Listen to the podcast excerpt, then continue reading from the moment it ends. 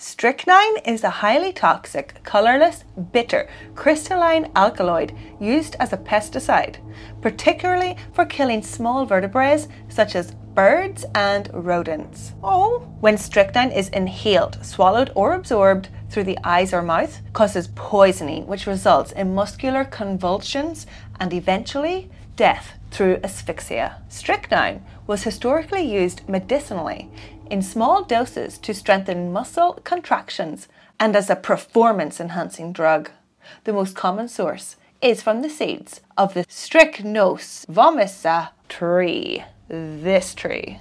Strychnine produces some of the most dramatic and painful symptoms of any known toxic reaction, making it quite noticeable and a common choice for assassinations and poison attacks. For this reason, strychnine poisoning is often portrayed in literature and film, such as the murder mysteries written by Agatha Christie.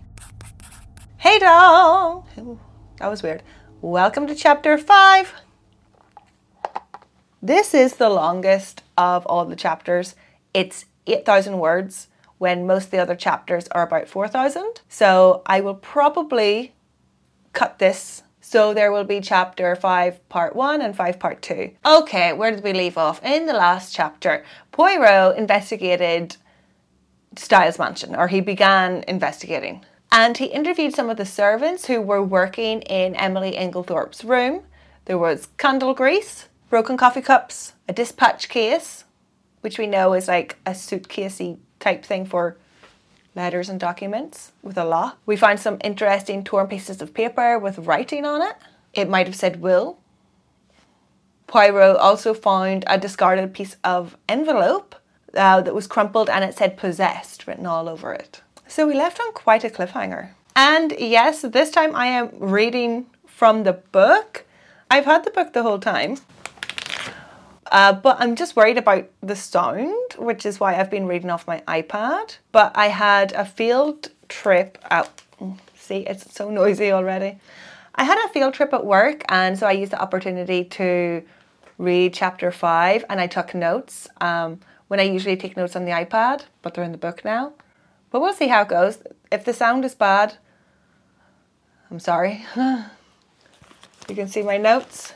So professional.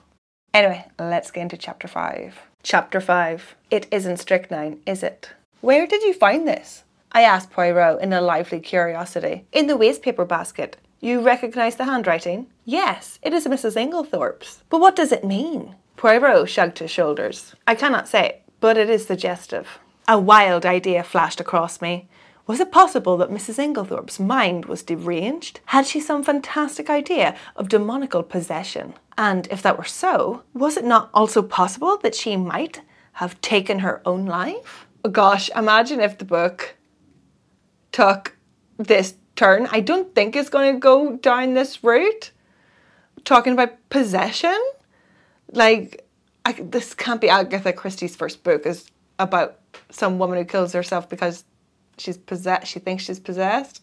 Cannot, no. I was about to expound these theories to Poirot when his own words distracted me. Come, he said, now to examine the coffee cups. My dear Poirot, what on earth is the good of that? Now that we know about the cacao. Ooh la la, that miserable cacao, cried Poirot flippantly. He laughed with apparent enjoyment, raising his arms to heaven in mock despair, in what I could not but consider the worst possible taste. And anyway, I said with increasing coldness. As Mrs. Inglethorpe took her coffee cup upstairs with her, I do not see what you expect to find, unless you consider it likely that we shall discover a packet of strychnine on the coffee tray. Poirot was sobered at once. Come, come, my friend, he said, slipping his arm through mine. Ne vous fâchez pas. Allow me to interest myself in my coffee cups, and I will respect your cacao. There, is it a bargain? He was so quaintly humorous that I was forced to laugh and we went together to the drawing room, where the coffee cups and tray remained undisturbed as we had left them. Poirot made me recapitulate the scene of the night before, listening very carefully and verifying the position of the various cups. So, Mrs. Cavendish stood by the tray and poured out. Yes. Then she came across to the window where you sat with Mademoiselle Cynthia. Yes. Here are the three cups. And the cup on the mantelpiece, half drunk, that would be Mr. Lawrence Cavendish's. And the one on the tray? John Cavendish's. I saw him put it down there. Good. One, two, three, four, five. But where then is the cup of Mr. Inglethorpe? He does not take coffee. Then all are accounted for. One moment, my friend. With infinite care, he took a drop or two from the grounds in each cup, sealing them up in separate test tubes, tasting each in turn as he did so. His physiognomy underwent a curious change, an expression gathered there that I can only describe as half puzzled and half relieved. Bien, he said at last. I think he's just happy he's not eating poison.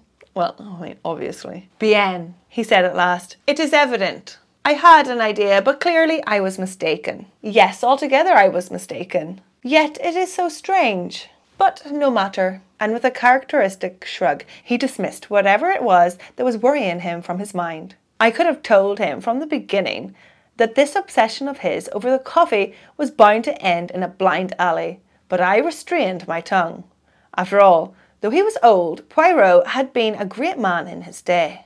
I don't understand Hastings. For the first few chapters, Hastings went on about how great Poirot was, the most intelligent, greatest detective, blah blah blah. I loved Poirot. And now he just he's just doubting him, he doesn't believe him, he thinks he's a silly little old man and a dandy. Breakfast is ready, said John Cavendish, coming in from the hall. Will you breakfast with us, Monsieur Poirot? Poirot acquiesced.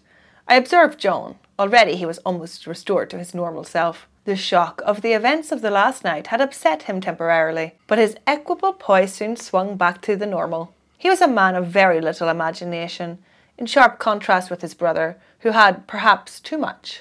Ever since the early hours of the morning, John had been hard at work, sending telegrams. One of the first had gone to Evelyn Howard, writing notices for the papers, and generally occupying himself with the melancholy duties that a death entails. May I ask how things are proceeding? he said. Do your investigations point to my mother having died a natural death? Or or must we prepare ourselves for the worst?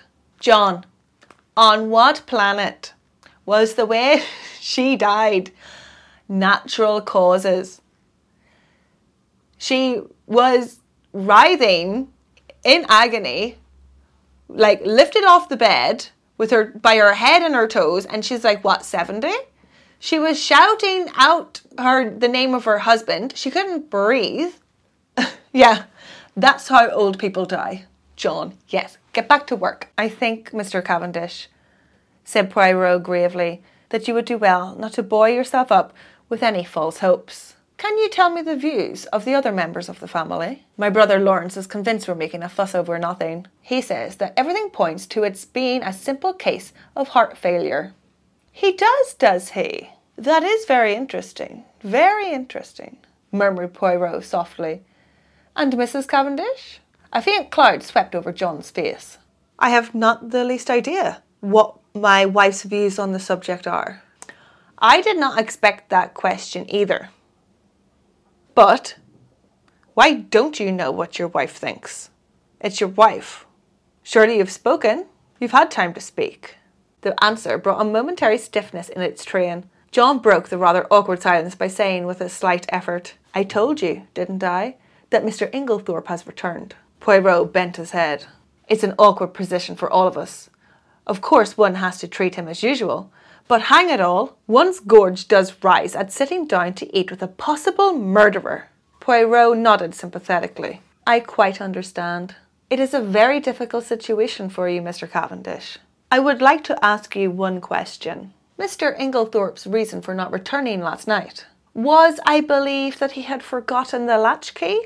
Is not that so? Yes. I suppose you are quite sure that the latchkey was forgotten? That he didn't take it after all? I have no idea. I never thought of looking. We always keep it in the hall drawer. I'll go and see if it is there now. Poirot held up his hand with a faint smile. No, no, Mr. Cavendish, it is too late now. I am certain that you will find it. If Mr. Inglethorpe did take it, he has had ample time to replace it by now. But do you think? I think nothing. If anyone had chanced to look this morning before his return and seen it there, it would have been a valuable point in his favour, that is all. John looked perplexed. Do not worry, said Poirot smoothly. I assure you that you need not let it trouble you. Since you are so kind, let us go and have some breakfast. I don't really understand what this means. This is my second time reading it. So, so what is Poirot saying? He's saying if Alfred did forget the latchkey, that means he's telling the truth, which means he didn't kill Emily. But could it all just be a ruse? He, what if there's a copy of the dispatch case key? Then why couldn't there be a copy of the latch key? I think what Poirot is saying is that if he lied, like if he did have the latch key, Alfred Inglethorpe could have snuck, sneaked, snuck, snuck, snooked. he could have snuck into the house in the middle of the night and poisoned Emily. But here, what if he didn't forget the latchkey? He took the, Alfred took the latchkey, came back in the middle of the night, killed Emily, replaced the latchkey, left again. Went back to your man's house who gave him the bed. See? Yeah. I think they're going to have to talk to this Tobin, Tobin guy. The guy he was with that night. Anyway, let's go on. Everyone was assembled in the dining room. Do you see? Here's the thing. Do we think it's Alfred? Is it too obvious? Or is it a double bluff? Did double bluff exist when this book was written? Probably, right? Anyway, back to the, to the book. Everyone was assembled in the dining room. Under the circumstances, we were naturally not a cheerful party. The reaction after a shock is always trying, and I think we were all suffering from it. Decorum and good breeding naturally enjoined that our demeanour should be much as usual. Yet I could not help wondering if this self control were really a matter of great difficulty. There were no red eyes, no signs of secretly indulgent grief. I felt that I was right in my opinion that Dorcas was the person most affected by the personal side of the tragedy. I pass over Alfred Inglethorpe, who acted the bereaved widower in a manner that I felt to be disgusting in its hypocrisy. Did he know that we suspected him? I wondered. Surely he could not be unaware of the fact, conceal it as he would. Did he feel some secret stirring of fear? Or was he confident that his crime would go unpunished? Surely the suspicion in the atmosphere must warn him that he was already a marked man. But did everyone suspect him? What about Mrs. Cavendish? I watched her as she sat at the head of the table, graceful, composed, enigmatic, in her soft grey frock, with white ruffles at the wrists falling over her slender hands. She looked very beautiful. When she chose, however, her face could be sphinx like in its inscrutability. She was very silent, hardly opening her lips, and yet in some queer way I felt that the great strength of her personality was dominating us all.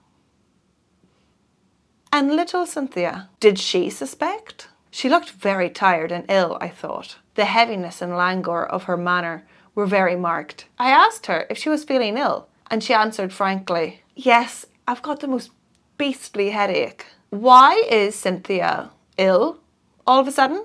What what is this all about? Is this a distraction? Like is she faking it?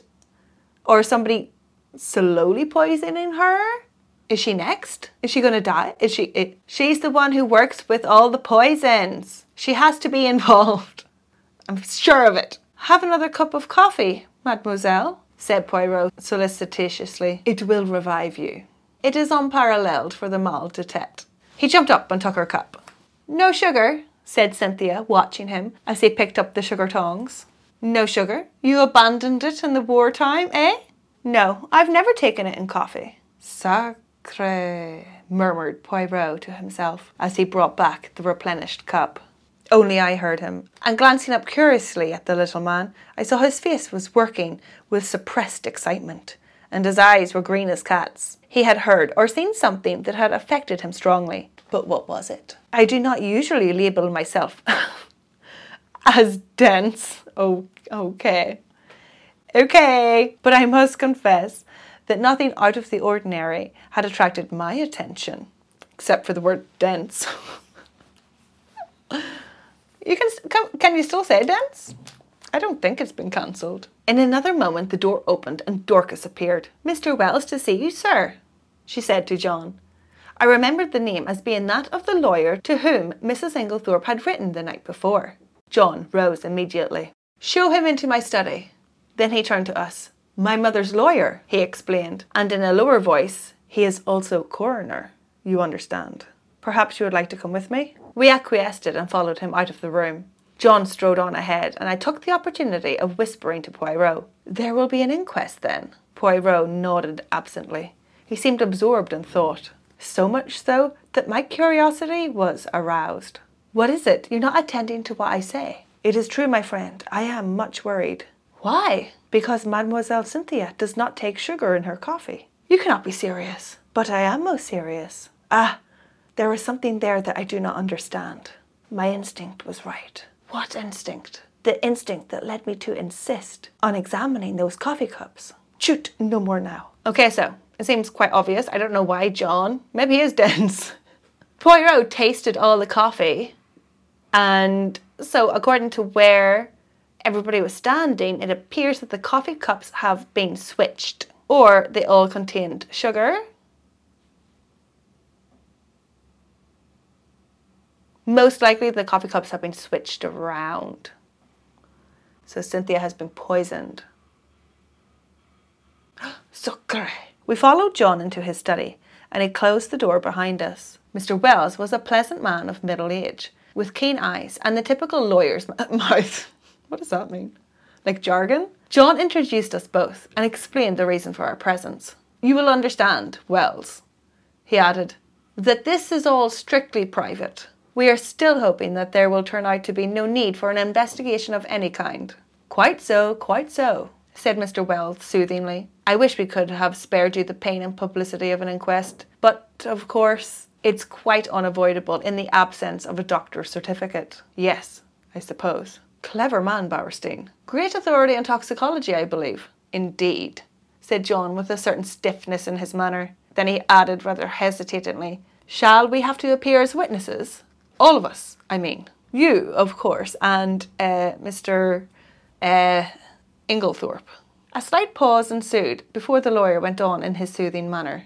Any other evidence will be simply confirmatory, a mere matter of form. I see. I don't really understand why he doesn't want people to know that Emily has been poisoned. What? What? Is it just the scandal? Is there is there shame in being murdered? I don't under I don't get it. Uh, is it lost in translation?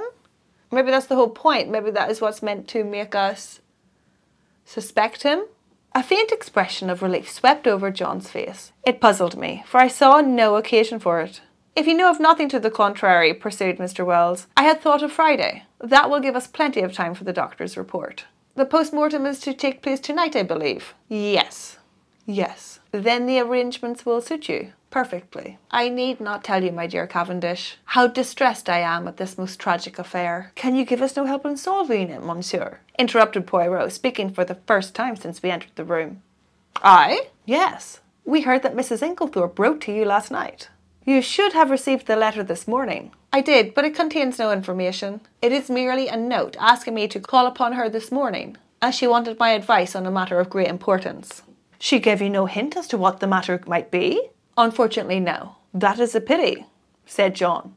A great pity, agreed Poirot gravely. There was a silence. Poirot remained lost in thought for a few minutes. Finally, he turned to the lawyer again. Mr. Wells, there is one thing I would like to ask you. That is, if it's not against professional etiquette. In the event of Mrs. Inglethorpe's death, who would inherit her money? The lawyer hesitated for a moment and then replied, The knowledge will be public property very soon. So if Mr. Cavendish does not object, not at all, interpolated John. I do not see any reason why I should not answer your question. By her last will, dated of August last year, after various unimportant legacies to servants, etc., she gave her entire fortune to her stepson, Mr. John Cavendish. Oh, we have a motive. Money, money, money. Was not that Pardon the question, Mr. Cavendish. Rather unfair to her other stepson, Mr. Lawrence Cavendish? No, I do not think so. You see, under the terms of their father's will, while John inherited the property, Lawrence, at his stepmother's death, would come into a considerable sum of money. Mrs. Inglethorpe left her money to her elder stepson, knowing that he would have to keep up Styles. It was, to my mind, a very fair and equitable distribution. Poirot nodded thoughtfully. I see, but I am right in saying, am I not, that by your English law, that will was automatically revoked when Mrs. Inglethorpe remarried? Mr. Wells bowed his head. As I was about to proceed, Monsieur Poirot, that document is now null and void. Oh! John is getting nothing? Hein, said Poirot. He reflected for a moment and then asked, Was Mrs. Inglethorpe aware of this fact? I do not know. She may have been. She was, said John unexpectedly. We were discussing the matter of wills being revoked by marriage only yesterday. Ah, one more question, Mr. Wells. You say her last will. Had Mrs. Inglethorpe then made several former wills? On an average, she made a new will at least once a year, said Mr. Wells imperturbably. She was given to changing her mind as to her testamentary dispositions, now benefiting one, now another member of the family. Suppose, suggested Poirot, that unknown to you, she had made a new will in favour of someone who was not, in any sense of the word, a member of the family. We will say Mrs. Howard, for instance. Would you be surprised? Not in the least. Ah. Poirot seemed to have exhausted his questions. I drew close to him, while John and the lawyer were debating the question of going through Mrs. Inglethorpe's papers. Do you think Mrs. Inglethorpe made a will, leaving all her money to Miss Howard? I asked in a low voice with some curiosity. Poirot smiled. No. Then why did you ask? Hush! I think Poirot is thinking of somebody else. I think he's thinking of Cynthia. Coming for you, Cynthia. Uh, I think it's you. John Cavendish had turned to Poirot. Will you come with us, Monsieur Poirot? We are going through my mother's papers. Mr. Inglethorpe is quite willing to leave it entirely to Mr. Wells and myself, which simplifies matters very much, murmured the lawyer, as technically, of course, he was entitled. He did not finish his sentence. What is going on here? Why is John arm twisting the lawyer? Why? Why does it feel like the lawyer is going along with something? We will look through the desk in the boudoir first, explained John, and go up to her bedroom afterwards. She kept her most important papers in a purple dispatch case, which we must look through carefully. Yes, said the lawyer. It is quite possible that there might be a latter will than the one in my possession. There is a latter will. It was Poirot who spoke. What? John and the lawyer looked at him startled. Or rather, pursued my friend imperturbably. There was one. What do you mean there was one? Where is it now? Burnt. Burnt? Yes, see here. He took out the charred fragment we had found in the grate in Mrs. Inglethorpe's room and handed it to the lawyer with a brief explanation of when and where we had found it.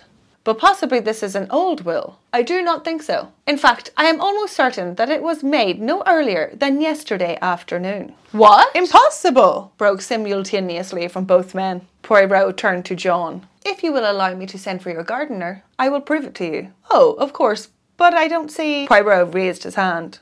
Do as I ask you. Afterwards, you shall question as much as you please. Very well. He rang the bell.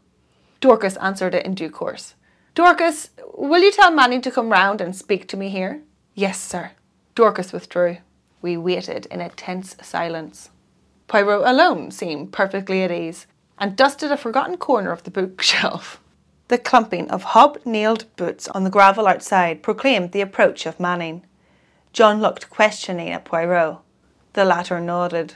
Come inside, Manning, said John. I want to speak to you. Manning came slowly and hesitatingly through the French window and stood as near as he could. He held his cap in his hands, twisting it carefully round and round. His back was much bent, though he was probably not as old as he looked, but his eyes were sharp and intelligent, and he belied his slow and rather cautious speech. Manning, said John, this gentleman will put some questions to you which I want you to answer. I don't like all this servant stuff, Oh, it makes me feel uncomfortable. So rude. So condescending. Yes, sir, mumbled Manning. Poirot stepped forward briskly. Manning's eyes swept over him with faint contempt. Oh, he knows he's a cop. You were planting a bed of begonias round by the south side of the house yesterday afternoon. Were you not, Manning? Yes, sir. Me and Willem. And Mrs. Inglethorpe came to the window and called you. Did she not? Yes, sir, she did. Tell me in your own words what exactly happened after that. Well, sir, nothing much. She just told Willem to go on his bicycle down to the village and bring back a form of will or such like. I don't know exactly. She wrote it down for him. Well? Well, he did, sir. What happened next? We went on with the begonias, sir. Did not Mrs. Inglethorpe call you again? Yes, sir, both me and Willem she called. And then she made us come right in and sign our names at the bottom of a long paper under where she'd signed. Did you see anything that was written above her signature? asked Poirot sharply. No, sir. There was a bit of blotting paper over that part. And you signed where she told you to? Yes, sir. First me and then Willem. What did she do with it afterwards? Well, sir, she slipped it into a long envelope and put it in some sort of purple box that was standing on the desk. What time was it when she first called you? About four, I should say, sir. Not earlier? Couldn't it have been about half past three? No, I shouldn't say so, sir. It would be more likely to be a bit after four, not before it. Thank you, Manning, that will do, said Poirot pleasantly. The gardener glanced at his master, who nodded, whereupon Manning lifted a finger to his forehead with a low mumble and backed cautiously out of the window. We looked at each other. So remember that little piece of paper that they found in the grate? It was like burnt and ripped and it had like I L L L L and is it possible that is Willem's name? And maybe he just wrote it or signed his name as Will? Why wouldn't Emily allow why wouldn't Emily let them read the piece of paper they signed? Did they sign a will? Are they going to inherit Styles Mansion? The gardeners are involved. If the gardeners are involved, maybe the maids are involved. Is there more suspects? Sacre bleu. Good heavens, murdered John. What an extraordinary coincidence. How a coincidence? That my mother should have made a will on the very day of her death. Mr. Wells cleared his throat and remarked dryly, Are you so sure it is a coincidence, Cavendish? What do you mean? Your mother, you tell me, had a violent quarrel with someone yesterday afternoon. What do you mean? John cried again. There was a tremor in his voice. He had gone a very pale. In consequence of that quarrel, your mother very suddenly and hurriedly makes a new will. The contents of that will we shall never know. She told no one of its provisions. This morning, no doubt, she would have consulted me on the subject, but she had no chance. The will disappears, and she takes its secrets with her to the grave. Cavendish, I much fear there is no coincidence there. Monsieur Poirot, I am sure you agree with me that the facts are very suggestive. Suggestive or not, interrupted John. We are most grateful to Monsieur Poirot for elucidating the matter. But for him, we should have never known of this will. I suppose I may not ask you, Monsieur, what first led you to suspect the fact? Poirot smiled and answered, A scribbled over old envelope and a freshly planted bed of begonias. John, I think, would have pressed his questions further, but at that moment the loud purr of a motor was audible, and we all turned to the window as it swept past. Evie! cried John. Excuse me, Wells. He went hurriedly out into the hall, and I think I will stop right there. Whew! Oh my, Evie is back. I knew she'd be back. Too much of a strong, well rounded character to stay away for long. Also, does she not have motive? She could have been in the will. She was Mrs. Inglethorpe's friend, assistant for years. It seems to me like this lawyer has a lot of opinions about the legal ramifications. Also, how does that work? Like, can you just write a will? Like, I don't I don't have a will. Do you have a will? Should I make one? Like right no right surely it doesn't become legal until it's like signed so she wrote a will got gave everything to the gardeners no wait it was witnessed you see maybe if i knew stuff about wills i would understand more Anyway, yes. So it seems that this fight that she had made her change her will and she was going to get it authorized. Who was in the will? Just because the gardener signed the will doesn't mean that they were in the will. It just means that they witnessed it. I don't understand how can it be legal if they actually didn't read the will? They just signed a piece of paper. I don't. How does this work? Can you just get anybody to sign a piece of paper and they've witnessed your will?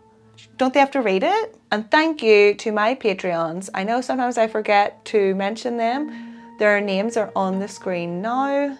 There is more content over there. You can support me for as little as one pound a month or one euro or one dollar. I'm not too sure what it's set up in. I forget. Okay, bye.